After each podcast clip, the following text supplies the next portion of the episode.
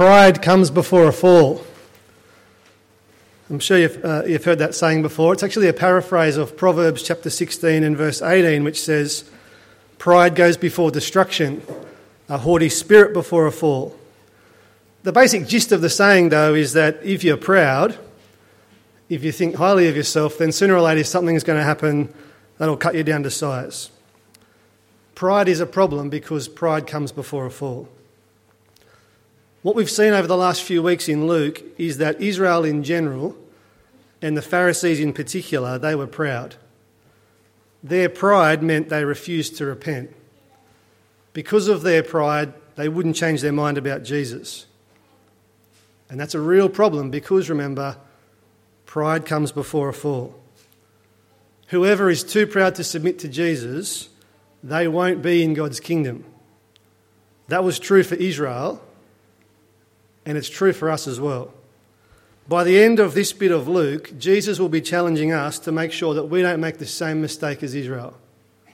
He'll be challenging us to make sure that we're not too proud to accept Jesus' invitation. So let's have a look. The scene here is the same as when we left off last week. In chapter 14 and verse 1, we were told that one Sabbath, Jesus went to eat in the house of a prominent Pharisee. And while he was there, it came time to sit down for a meal, and Jesus watched as the other guests picked their seats. Verse 7. When he noticed how the guests picked the places of honour at the table, he told them this parable. So, what, after watching all the other guests fight it out for the best seats, Jesus decides to tell them a parable all about, you guessed it, choosing seats at a banquet. And he tells this parable so as to expose their pride. Because remember, pride is a serious problem. Pride comes before a fall. And Jesus starts the parable by saying what not to do when someone invites you to a wedding feast. So, verse 8 When someone invites you to a wedding feast, do not take the place of honour, for a person more distinguished than you may have been invited. My guess is most of us here have been to a wedding reception before. And uh, at a wedding, there's a whole bunch of ways that the seating can be organised, isn't there? Uh, some people have a wedding plan, kind of a seating plan up on the wall, and you go there and you find your seat. Uh, other people have little name cards on the table so you know where you're sitting. Usually, there's a table up the front reserved just for the bridal party. At our wedding, we just had finger food and people mingling, so there was no organised seating really. In Jesus' day, at a feast, the custom was that the most distinguished guest uh, sat in the most important seat closest to the host, while the least important guest sat right down the other end of the table. Jesus' advice here, though, is if you get invited to a fancy wedding feast, don't go straight for the best seat closest to the host, because it might actually be that someone more important than you has been invited, and when they turn up, they'll be given your seat, and embarrassingly, you'll have to go to the least important seat. Verse 8 again. When someone invites you to a wedding feast, do not take the place of honour, for a person more distinguished than you may have been invited. If so, the host who invited both of you will come and say to you, Give this man your seat. Then, humiliated, you will have to take the least important place. It's an embarrassing reversal, isn't it? I don't know if this kind of thing happens in your car, but it happens in our car all the time. Uh, we get in the car to go somewhere, and the kids race and try and fight to see who gets to sit in the front seat next to me. But then Sarah comes along and she takes the front seat, and the kid who took it for themselves, they have to get out and go and hop right in the back where no one wants to sit. That's kind of what's happening in this parable. The person who took a self appointed place of honour has to now get up and move to the least important seat. And they're humiliated and embarrassed in front of everyone. It's an example, really, of how pride comes before a fall. And remember, these guys, they have just literally been racing for the best seats. Jesus is exposing their pride. So, if you're not to go straight for the best seats, what should you do instead? Well, have a look at verse 10. But when you're invited, take the lowest place, so that when your host comes, he'll say to you, Friend, move up to a better place. Then you will be honoured in the presence of all your fellow guests. So don't be proud, don't take the best seat, Instead, be humble, choose the worst seat. Because if you do that, Jesus says, well, then the host might come and take you up to a better seat, and then instead of being embarrassed and ashamed in front of everyone, you'll be honoured in front of everyone. Now, why is Jesus saying all this? I mean, is he just trying to give the Pharisees and the other people at this meal some practical, self focused wisdom? Some advice on how to get ahead in life? Is he suggesting they use reverse psychology so as to help manipulate others into honouring them publicly and so they get glory in front of other people? Is he just saying this stuff because he wants his disciples to get the best seats at dinner parties? Of course not. For the last few weeks, Jesus has been banging on and on and on about the urgency of the kingdom of God. And so it's not surprising at all that in verse 11, at the end of this parable, he has actually got something much bigger in mind than simply where to sit at a dinner party. Look at verse 11. For everyone who exalts himself will be humbled, and he who humbles himself will be exalted. This parable has actually been about how God will treat the proud and the humble. Jesus has been exposing their pride because he wants them to be humble. Because the proud, they won't be in God's kingdom. Instead, they will be humbled by God. That's what Jesus says. Pride comes before a fall. But those who humble themselves will be exalted by God. They'll be honoured by God those who humble themselves, they will be in the kingdom of God. After all, we follow a glorious king who stooped to wash his disciples' feet. We follow a mighty, all powerful king who came not to be served, but to serve, who humbled himself even to the point of death on a cross. And because of that, he was exalted by God. The proud have no place in his kingdom. God will humble the proud. Those who are in, the, in Jesus' kingdom, they're characterized by humility. Now, after telling this parable to the guests, Jesus now turns to his host, a prominent Pharisee, remember, and he gives him a suggestion about who to invite to a banquet. So we're moving from where you sit at a banquet to who you should invite. Just by the by, I wonder who you invite uh, when you have a party. I wonder who you invite around for tea. Because who you invite can actually reveal a lot about what's in your heart. And that's what Jesus is doing here. He's challenging this Pharisee to think about who it is that he invites so as to expose the pride in his heart. Verse 12. Jesus said to his host, When you give a luncheon or dinner, do not invite your friends, your brothers or relatives, or your rich neighbours. If you do, they may invite you back, and so you will be repaid. So Jesus suggests to him he shouldn't just invite his friends and his wealthy neighbours. In fact, he goes on to say that instead he should invite people who can't pay him back. Verse 13. But when you give a banquet, invite the poor, the crippled, the lame, the blind, and you will be blessed Although they cannot repay you, you will be repaid at the resurrection of the righteous. Jesus explicitly tells this guy not to uh, plan his guest list based on what other people can do for him. Instead, he should invite the crippled and the poor and the lame and the blind. He should invite those who are in need, even though, or perhaps especially because it's obvious, they can never repay him. Now, why does he give this uh, advice to the Pharisee? Let's be clear, right? He's not saying to the Pharisee that if you invite enough poor people around for tea, then you'll work your way into the kingdom of God. He's not saying to this guy, if you're generous enough, then you'll deserve to be in God's kingdom. He's absolutely not saying that. What he is doing, though, is showing this guy what life will look like if he follows Jesus into the kingdom of God.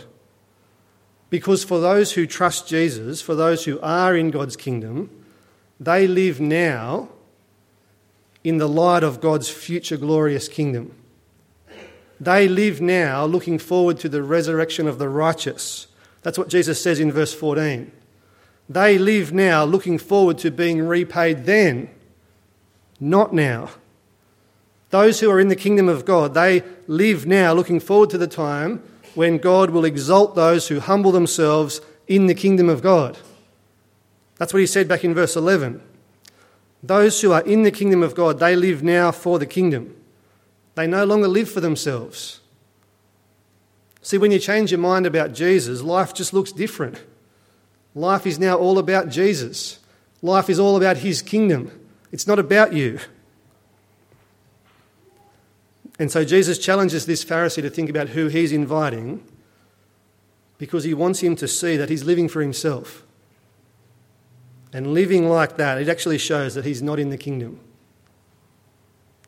Jesus says all this stuff so as to expose this Pharisee's pride. Because it's actually his pride that shows he's not in the kingdom of God. Pride is a serious, serious problem. Pride comes before a fall. Proud people need to repent. They need to change their mind about Jesus. They need to humble themselves. If they don't, they will be repaid now, but they won't be in the kingdom of God. And that's actually the point Jesus goes on to make when he tells a story about a great banquet. It seems as though all this talk about wedding feasts and the mention of the resurrection of the righteous, it causes one of the guests there to think about the greatest banquet of all, the banquet that will be in God's future glorious kingdom. And so in verse 15, this guy says to Jesus, Blessed is the man who will eat with you at the feast in the kingdom of God. Now, whether this guy's genuinely excited about the feast in the kingdom of God, or whether he just wants to show off his Old Testament knowledge to Jesus, not really sure. But in any case, Jesus takes the opportunity to tell a story about a great banquet. And he tells this story so as to remind everyone sitting at that table in the Pharisee's house that if they're too proud to repent, if they're too proud to accept his invitation, then they will have no place in God's kingdom. So the story starts out simply enough with a man giving a banquet and inviting a whole bunch of people. Verse 16. Jesus replied, A certain man was preparing a great banquet and invited many guests. At the time of the banquet, he sent his servant to tell those who had been invited, Come, for everything is now ready. So this man's planning to throw a great big banquet and he invites a whole bunch of people. Evidently, uh, most of them accept the invitation, they RSVP, they say they can come, and once everything's ready, the master sends out his servant to tell them, now's the time to come in. That's what happens in verse 17. So, presumably, everyone who's RSVP'd and said they can come, they'll now start to arrive. Verse 18. But they all alike began to make excuses. The first said, Oh, I've just bought a field. I've got to go see it. Please excuse me. Another said, I've just bought five yoke of oxen and I'm on my way to try them out. Please excuse me. Still another said, I just got married, so I can't come. One after the other, after the other, the people who were invited and who said they can come, they start to make excuses for why they can't make it. But really, they're all proud. They've all got something else that's more important to them than coming to this great banquet. Now, remember this story, it's really a picture of people being invited to the kingdom of God. And those who were invited first, that's Israel. And in particular, Jesus seems to have in his sights the Pharisees and the teachers of the law, the powerful and the privileged in Israel. And what we've seen over Luke in the last couple of weeks is that they are proud. And because of their pride, they refuse to listen to Jesus. They refuse to repent. They refuse to change their mind about him. Like in Jesus' story, they have other things that are more important to them than accepting Jesus' invitation, and they just start making excuses for why they can't come. But back in the story, the servant takes all these excuses back to his master, and the master gets angry. Verse 21. The servant came back and reported all this to his master. Then the owner of the house became angry. You can't blame him, can you? He's invited all these people. They said they'd come, and they haven't even bothered to show up. He's in a difficult spot, right? A feast has been prepared. The house has been uh, readied to receive visitors, but now there are no guests coming. I wonder if you can imagine being in a situation like that. Imagine being at a, a wedding reception 50 places prepared, the rooms beautifully decorated, fr- uh, flesh, fresh flowers everywhere, a fabulous three course meals being cooked, no expenses being spared, and then no one even bothers to show up. It's actually hard to imagine it, isn't it? Because that would just be so incredibly rude. That's what Israel have done to God. Interestingly, though, in Jesus' story, for the guy throwing the banquet, there seems to be no thought at all about cancelling. Have a look at what he does instead, verse 21 again. The servant came back and reported all this to his master.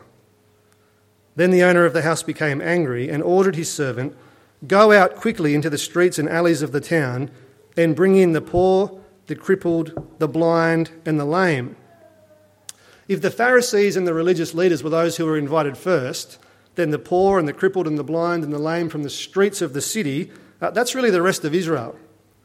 Just because the religious leaders refuse to come in doesn't mean God's going to cancel the banquet. In fact, He still invites the rest of Israel to come in, even, or perhaps especially, the tax collectors and the sinners that the Pharisees so despised. If those who were first invited refuse to come in, then the owner will still invite others from the town to come, and they will come. But that's not all. Even more will be invited from outside the town. Have a look at verse 22. Sir, the servant said, what you ordered has been done, but there is still room. Then the master told his servant, Go out to the roads and country lanes and make them come in, so that my house will be full. The invitation to come to the banquet is now extended to those even outside the city. The invitation to be part of God's kingdom is extended to those even outside Israel, which is really what we saw last week, isn't it? Back in chapter 13 and verse 29. Back there, we read that people will come from east and west and north and south and will take their places at the feast in the kingdom of God. God is extending the invitation even to the Gentiles. He's inviting them. He's inviting us to come in and be part of the great feast in the glorious kingdom of God. So, will you accept the invitation? Will you come into the feast? You're not too proud, are you? You don't think there are other things more important than accepting Jesus' invitation, do you? Because Jesus ends this story with a chilling reminder of what happens to those who are too proud to accept his invitation. Have a look at verse 24. I tell you, not one of those men who were invited will get a taste of my banquet. This is what Jesus has been saying for the last few weeks. The invitation to join God's kingdom is extended to everyone Jews and Gentiles. The invitation to be part of God's kingdom has been extended to us. But we do need to respond. We do need to accept the invitation. And that means that we need to acknowledge that Jesus is the King. We need to submit to Him. We need to trust Him. So, have you accepted Jesus' invitation? Are you in God's kingdom? Or do you reckon you're more like those people in the story? You know, the ones who were making excuses for why they can't come. Don't be like them. Don't let your pride stop you from accepting Jesus. Because it's true, pride comes before a fall. Those ones who were too proud, they won't be in God's kingdom. They won't even get a taste, a mouthful of that great banquet. Look, a good thing to do today would be to think about the most important things in your life. What priorities in your life are most likely to become an excuse for why you can't submit to Jesus right now? Are you too worried about trying to look good in front of others? That's pride. Do you make excuses for why you can't talk about Jesus? That's pride.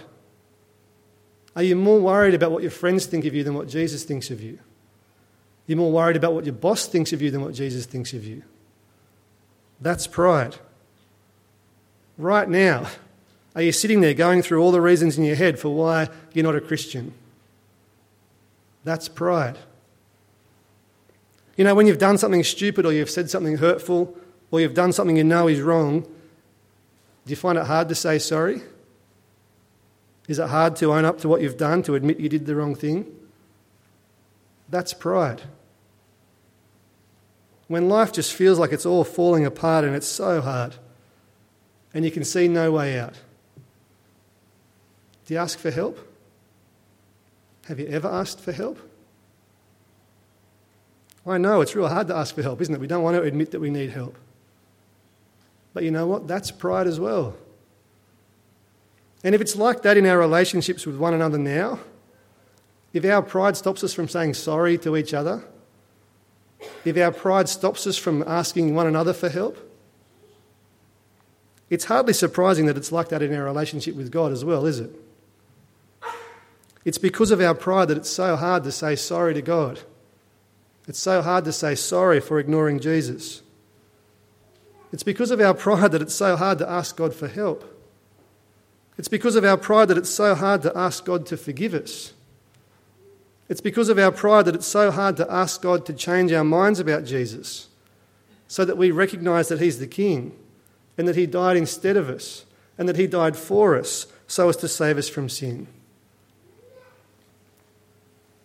But if we don't say sorry to God, if we don't ask Him for help, if we don't accept the help that He gives us through Jesus, then we will have no place in his kingdom. And it's our pride that'll stop us from being there. Pride is a serious, serious problem. Pride comes before a fall. Friends, don't be proud. Instead, humble yourself. Admit you've been ignoring Jesus. Say sorry to God. Ask Him to forgive you. Ask for help and then humbly submit to Jesus as your King.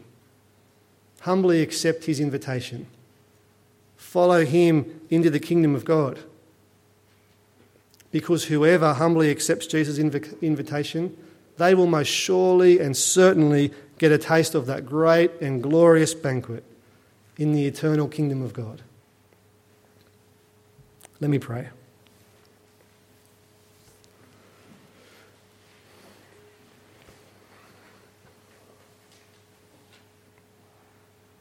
Heavenly Father, thanks so much for being gracious to us. Thank you that you treat us better than we deserve. Thank you that through Jesus you have even invited us to be part of your kingdom, to be part of that great and glorious banquet in your eternal kingdom. Father, help us not to be proud and to think that we don't need help. Help us not to be proud and, and so, in our proud to, uh, pride to ignore Jesus, help us to be humble instead, please.